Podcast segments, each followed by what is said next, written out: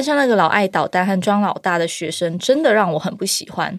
但身为老师的我没有表现出来，没想到我的忍耐竟然对他和对我自己造成了更大的伤害。你问老师问题，但老师有问题时要问谁呢？老师我有问题，将分享老师们曾遇到的挑战、困扰以及暖心故事，让是老师的听众朋友知道自己不孤单，也让所有听众回忆自己的学校时光。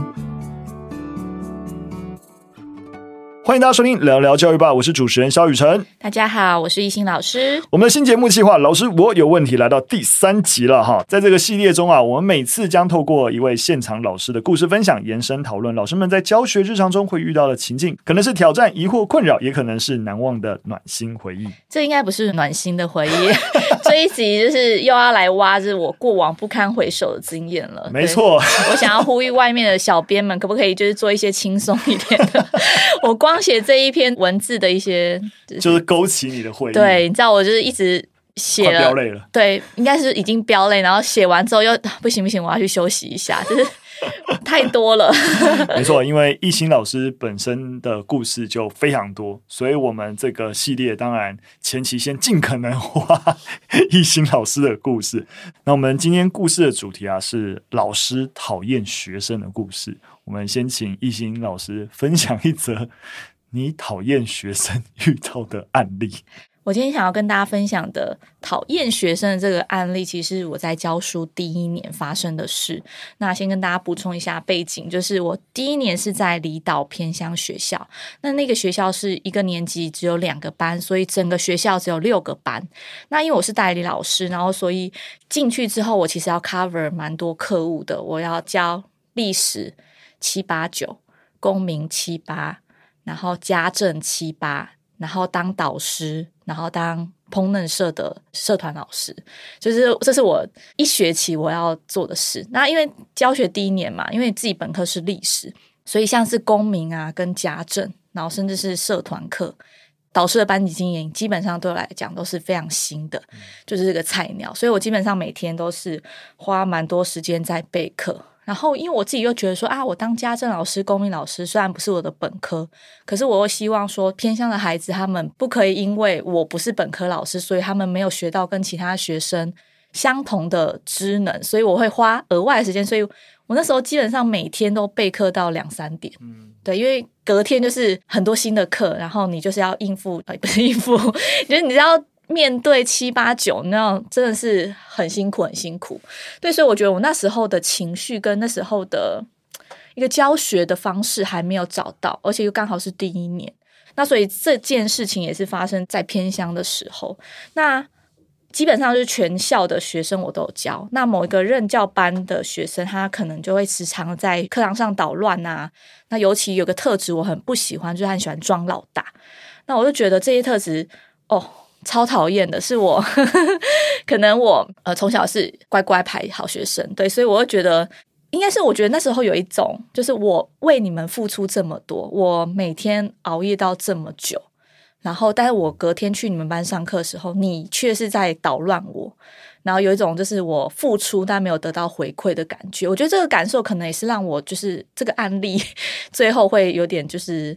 爆炸的原因，但是身为老师，其实我没有对就是这个学生表现出任何厌恶的感觉。那因为我表现出来就是一个很 nice 的人啊，很有耐心，很随和，专业性。对，就是我觉得这件事情，就是我讨厌这个人这件事情，在我的老师的 sense 里面还是不能表现出来的。嗯、那因为第一年，然后又年轻，所以其实跟学生关系非常近。那我可能就是开始会跟一些学生当朋友，在比如说 Line 啊，或是一些脸书。我就会开始跟他们聊天，对，那就有几个跟我就是比较熟，甚至是诶比较亲近的学生，我就会变成每天在跟他们聊天，就等于是因为我在那个偏向里，到我生活圈，你看我每天熬夜到两三点备课，住宿舍，然后隔天又是上班，所以我基本上我所有生活圈都是在那个岛上那个学校。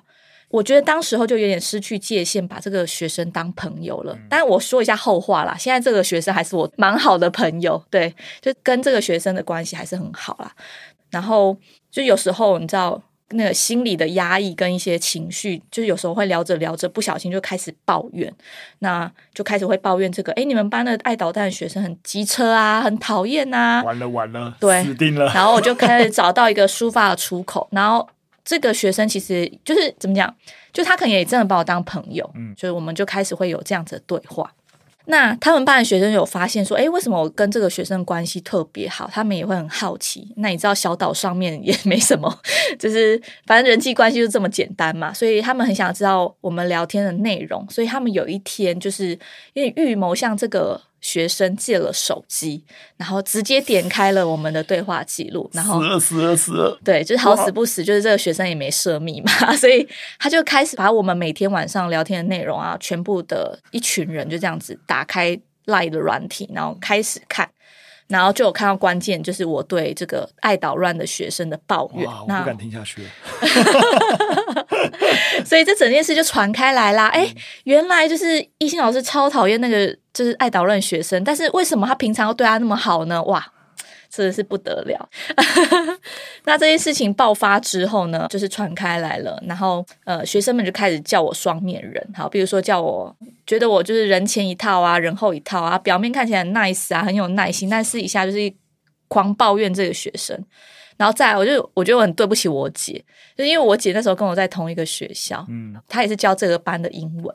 这些学生还会说：“哇，你是双面人的姐姐，就是无端还遭到波及这样子。”然后，所以我那时候就是很常去他们班上课啊，然后他们班就会讪笑啊、讽刺，就啊，老师你是双面人。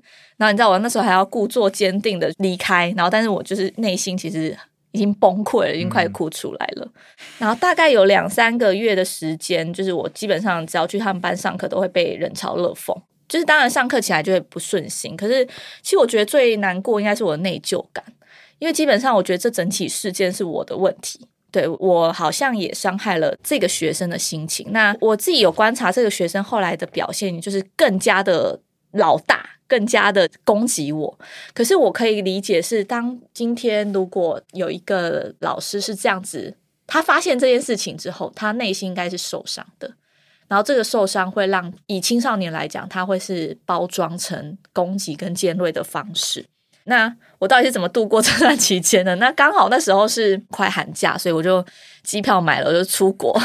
其实我我觉得我家人或是我朋友都不知道为什么那时候我去英国快两个礼拜，嗯、那他们觉得就是可能太累了，想放松。但其实不是，我觉得要逃避这一，对，有点逃避，然后想要沉淀一下自己的心情，因为。说实在，就有点是被班上的同学霸凌。嗯、可是我自己知道，我被霸凌的活该。我是 后来就是新学期回到这个学校之后，他们班其实有两个蛮有影响力的男同学，不为大家想排挤我的心情，他们每天下课都跑来办公室跟我聊天。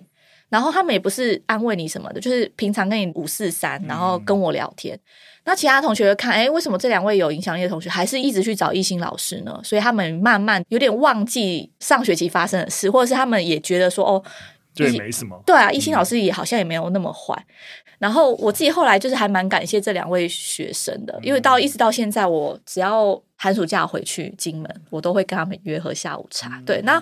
我自己有想到是为什么他们会愿意做这件事情是，就我刚刚有提到嘛，我每天备课到两三点，但是其实我蛮长时候是晚餐吃完之后，我会约班上想学习的孩子留下来，然后我会额外再帮他们做复习。尤其偏向离岛的孩子，他们回家之后，家人可能不在家，也没有环境让他们好好学，所以他们就真的骑着脚踏车来办公室找我，然后我就会教他们公民啊，教他们历史。所以我花了蛮多时间在陪伴这些回去没什么事情做的孩子。那我记得有有一个学生还是学习障碍，可是他后来历史竟然可以考九十分以上，就是他知道有人愿意陪伴他，所以就是这两名就是有影响力的男同学，其实就是有。被我陪伴到，所以他们可能也会希望我不要那么难过，嗯、对，所以他们愿意下课来陪我，然后不为大家的这些排挤我这样子。但是整体来讲，我觉得内心还是真的非常在意那个学生的感受，即使到后来他对我的行为是蛮攻击，而且不屑，甚至是哦看到我就是就是你知道善笑那样。可是我觉得我真的蛮做错事情了，就是我伤害了他，然后他真的应该也是不好受。好，那我大概拖了快半年的时间，就是我要离开那个学校了。然后我就透过这两个比较有影响力的男同学，我约了这个就是捣蛋的同学，对，就被我攻击的同学。嗯、然后我们还约在顶楼，好像是要谈判还是什么。但我就是希望说，我就诚心的跟他说，就是对不起，就是我觉得我做错事了。那我觉得我是一个年轻的老师，然后我可能那时候在说出这些话的时候，我没有思考过。而且我没有好好的跟你沟通你的一些特质，然后我反而是用背后说坏话的方式来攻击你，然后我觉得很对不起，对，我蛮诚恳的啦。当然，这位就是爱捣蛋同学，他笑笑的，因为青少年嘛，他就说啊，没关系啊，要过去啦。其实我还是会觉得说，我如果可以早一点道歉的话，对我们的关系或是对双方的感受应该会不一样。只是那时候。的确是一个小菜鸟，我真的不知道该怎么办。尤其我觉得有趣是，我说我姐姐在这个学校，嗯、可是我不敢跟她讨论。哦，她知道这件事情吗？她一定知道啊，因为大家都叫她双面人的姐姐。但她她没有。他可能就觉得你还好嘛，然后我就说没事啊。但我就是我那时候就不敢讲，因为我觉得我做错事，嗯、就那时候还是有一个包袱，觉得说我做一个非常丢脸的事情，然后不敢跟有点羞愧家人讲，或是那时候其实。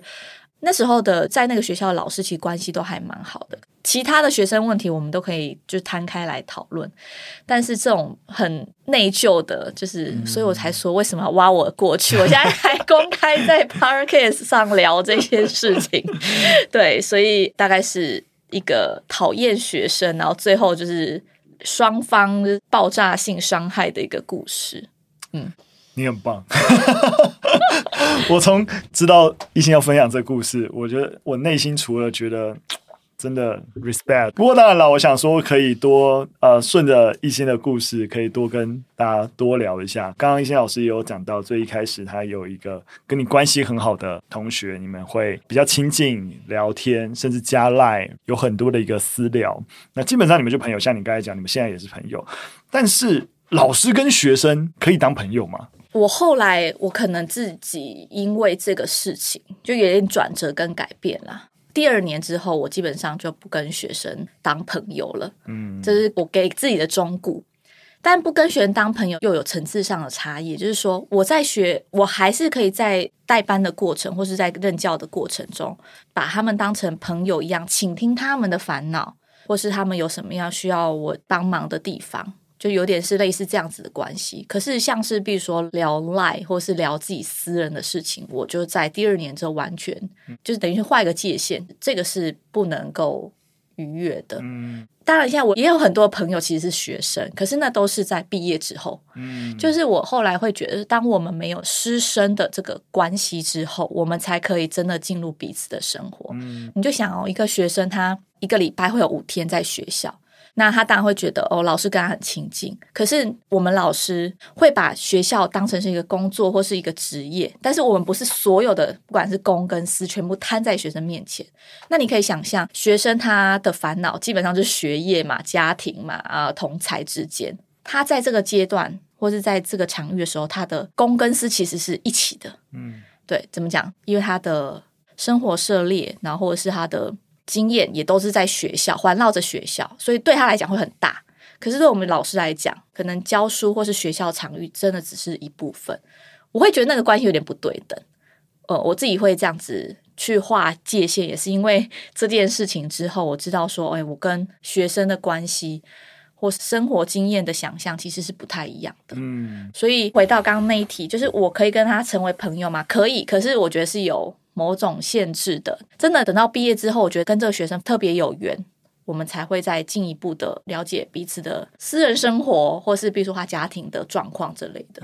我也几乎是完全同意一心刚刚提到，其实我也是觉得老师跟学生，我觉得当朋友没问题，但那个所谓的朋友的定义跟界限是需要拿捏的。那因为毕竟我们本来就是希望啊、学生好，所以那是什么叫做学生好？那你什么东西能分享，什么东西不能分享？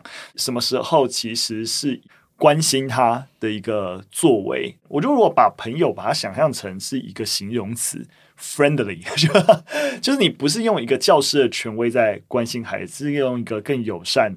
更平等的方式在关心孩子。我觉得这个切入点是对的，对。但是关系是对等的朋友，一定不是。对，是一个长辈，是一个老师，然后用平等的方式把学生当作是一个独立的个体关心他。我觉得那个状况跟你的利基的基础应该是这个样子。对。然后我觉得就是像刚我提到是，为什么大家会很好奇我们到底在聊什么？嗯，因为我在想，如果今天是这个同学他跟别的同学很好，他们聊来，其实别人也不会想要知道里面聊什么，嗯，因为你是老师。对。很神秘，对于大多数的学生来讲，他会觉得，哎，为什么你跟他那么好？而且老师的生活除了在课堂上呈现，学校中呈现，他们应该很想要知道其他额外的东西。没错，所以一心就带到第二个问题了：当朋友没问题，但是不是只跟几个同学当又特别好的朋友，就会涉及到偏心的问题？嗯哼哼，你觉得这是个偏心问题吗？我觉得，如果是说老师偏心，是我可能在成绩上，或是在呃。对待班级同学上，我特别钟爱某一些学生，所以我指派他任务，或是给他模范生等等，这种我觉得是老师在不能够做了偏心。偏心。可是像如果是这个案例，我会觉得我就是跟这个学生比较聊得来啊。可是你知道吗？这就是你刚刚点到的一个问题。我们大家都可以理解，你刚刚举的那个是因为你等于用你的权利对特定的学生好，那没有做到。一视同仁，所以那一定是不对的。我们几乎可以不用讨论。但是因为你在情感上跟一个同学特别好，就像你像我刚才前面讲，因为我们关系不对等嘛，所以其他的同学会比较，你说会有人吃醋，或是觉得你凭什么，或是即使你没有特别对他好，但他们因为知道你们的关系而去曲解你有些指派，觉得说哦，一定是因为你跟老师特别好，所以老师才叫你做。但其实你并不见得是你这样做。但是他们因为知道你特别好的关系，而有不同的解读，然后或是他也想要跟老师很好啊，但为什么是他？为什么不是我？对，因为其实后来其实跟我关系那位，就是那个手机事件曝光之后，不是只有被霸凌跟排挤，嗯，应该那个学生其实也有。那当然他自己也有自己的好朋友啦，嗯，但我可以知道他在班上处境是不好的，嗯，对，所以我们两个就有点，对，就回想起来就是并相怜。对，就是我们两个都被排挤。对，就像雨辰刚刚讲的，可能我这个行为也让这个跟我特别好的同学后来也在班上被孤立了。所以我觉得，嗯，就说是不堪回首的故 过去。对啊，所以呃，基本上如果顺着刚才前面讲，我觉得我们可一定可以跟学生，我们都是独立的个体，我们可以用平等的方式相处。那如果说这个关系你要用朋友来定，我觉得是没问题的。但因为你同时是有很多学生，这个所谓的朋友的形容词跟概念，应该是普遍的适用在。所有学生身上，当然一定会有跟你比较稍微亲近的，但如果那个亲近的指数，但我觉得一定不会有个标准答案。但是很明显，当周边人都知道你就是对他特别好的时候，你就要小心了。对，这就就他们都知道我们每天晚上都会聊天。对对对，这就是一个你必须要退回来的线。我们故事往下推进来，因为。啊，我想我们会不会特定喜欢学生是一个 issue？我们会不会 特别讨厌某些学生？一定也会有这个讨厌学生的分寸跟界限要如何拿捏呢？我觉得就是人应该都会有讨厌的，肯定的，就是这个问题不喜欢的人事物。对，就是老师讨厌学生一定有嘛，因为老师是人嘛，然后所以我们一定会有一些喜怒哀乐，会有特定喜欢跟不喜欢的人。我后来在这整件事情发生之后，我在第二年，甚至到现在，我可能我觉得这个教训蛮剧烈的，所以我在某种程度上，我开始去思考，就是讨厌别人这件事。嗯。因为如果我们把它拉回来，不要讲学生，就是我们的确是会讨厌人。我其实很喜欢荣格心理学里面提到一个概念叫阴影，就是我们每个人都有一个光明面跟一个阴影面，大致是这样子的。就是说，如果你看某个人特别不顺眼，然后特别的讨厌他，基本上就是因为这个人的特质跟行为是你没办法接受自己成为的样子。嗯，比如说我很讨厌人爱占人家便宜、贪小便宜，或者是说讲话可能就是不得体。那是因为我没有办法接受我自己成为一个爱占人便宜、贪小便宜跟讲话不得体的人，所以我看到他的时候，我有点看到自己的阴影，我就会觉得说这个东西不行。嗯，然后又有一点生气，因为我自己知道说我不能有这些特质，但是这个人竟然还好好的活在这世界上，这到底是怎么回事？还有这么多人可以跟他当朋友，那大家不会觉得这很夸张吗？就是那个情绪就会出现。所以基本上，我就会回归到自己，就是某种程度，这个人的特征行为是你没办法接受自己成为的样子。回到心理学的部分，就是我会去分辨，当我看人家不顺眼，我的光明面跟我的阴暗面。然后，因为这个人有我的阴暗面，那当然就是荣格不是说阴暗面是好的啦，也就是说，我们当然每个人都想要活得光明一点，但是更多的是你要有弹性的去接受自己的阴暗。如果我今天在这个别人的特质跟行为上面已经有对跟错的二分法了，我的确就会否认他或是讨厌他。那这些阴影或是这些特质就会一直出现。也就是说，我教书十年，我是永远会讨厌这样子特质的学生，或是我成长经验，可能我从三十岁到四十岁，我还是会讨厌这样特质的人。但其实最后最苦的是谁？就 是我自己啊，因为我都永远会被这些东西绊住，然后会影响心情啊。所以回到刚刚提到，就是。呃，老师讨厌学生这件事情，我后来是在心理学这边得到一些解答。我会觉得说，呃，当我今天有特定讨厌的人，我会回归到自己，是不是？我觉得我没有办法接受这样的特质。那因为我们是教育工作者，所以当我去思考这个讨厌感觉后面的原因之后，我就会去想要理解这个孩子为什么会有这样的特质跟行为。然后，所以我开始慢慢去想说，比如说，呃，我真的讨厌他，我会有那个情绪出现。那对，没错，我就是生气，我就是不爽。比如说他捣乱啊，或是他就是有一些特质不喜欢，可是呢，这个释放怒气跟难过的心情不会在学生面前展现。我可能有自己的出口，我有自己的朋友，然后支持团体，我可以去跟他们讨论。但是最后还是要回归到这个人还是会出现在你的生活当中，尤其我们又是老师，我们不能挑学生，所以我觉得沟通才是最根本的原因。例如说，举刚刚的案例来讲，他喜欢装老大，那我是不是有足够的时间去了解他那个庄老大特质是什么，是不是某种防卫？可是我当我没有去了解的话，我就会觉得啊，这个特质很讨厌。但是有了了解，有了沟通，你才有办法去了解这个学生他做这些行为特质的脉络是什么。就有点回到沟通学啦，我要去理解之后，我才可以知道说这些呃展现出来的行为模式，我们有没有办法去教育，或是有办法去改变。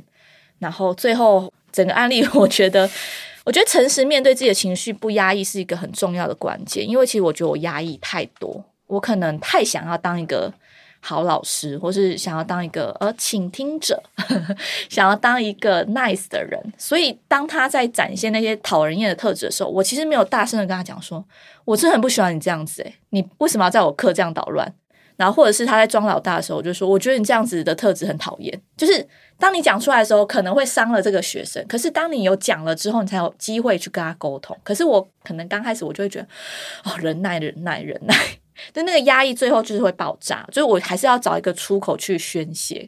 那当然就是我找到一个错的出口，对，然后导致不好的事情。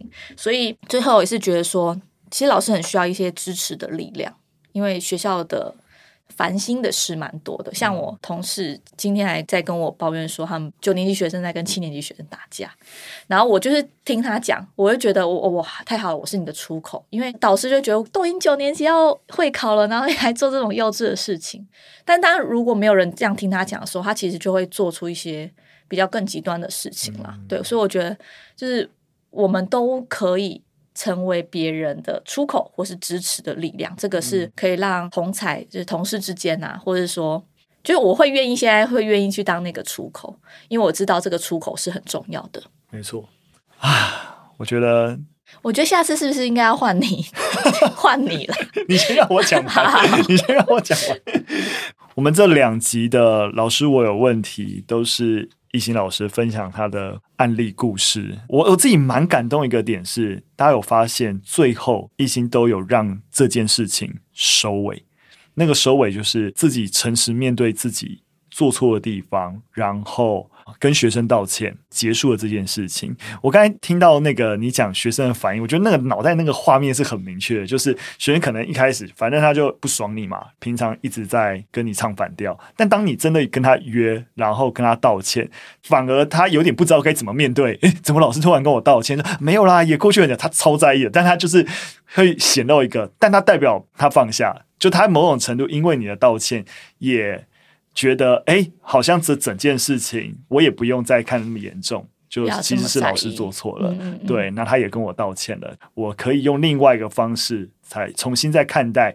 哦，我一直在想说啊，我被老师讨厌的事情有一个出口。那我觉得也是因为你勇敢的做到了一个我觉得多数的教育工作者都很难做到的事情，所以你才有在后面的成长，以及今天即使在 Podcast 节目分享这件事情，你也是一个能够好好的去面对这件事情。但一旦其实在那一刻其实并没有了结这件事情，你可能还放在自己的心上，然后跟这个学生的疙瘩就。到他毕业，从来都没有做解决。你今天也绝对不可能分享。我在讲的不是一心啊，就是说所有听众朋友都要。你曾经发生的事情，如果你没有了结他，你以前曾经霸凌过你的朋友，没有了结他，没有一个好的道歉，不是只是那个被霸凌者会一直放在心上，然后经常午夜梦回，没有办法度过，你自己也没办法度过。一旦你自己也长大了，你也知道曾经的自己是不好的，不能够这样做的时候，也需要让自己。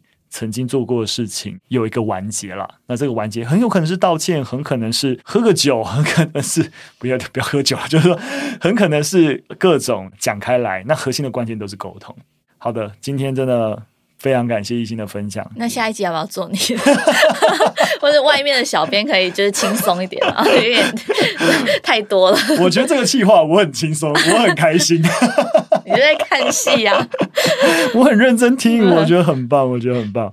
好了，那当然，如果说听众朋友有什么你的教学故事能够跟我们分享，那也都可以投稿到我们的节目或留言告诉我们。那我们今天的节目就到这边。当然，有什么想要鼓励一心老师的话，也都可以留言哈。好，我们节目到这边，下次再见，拜拜，拜拜。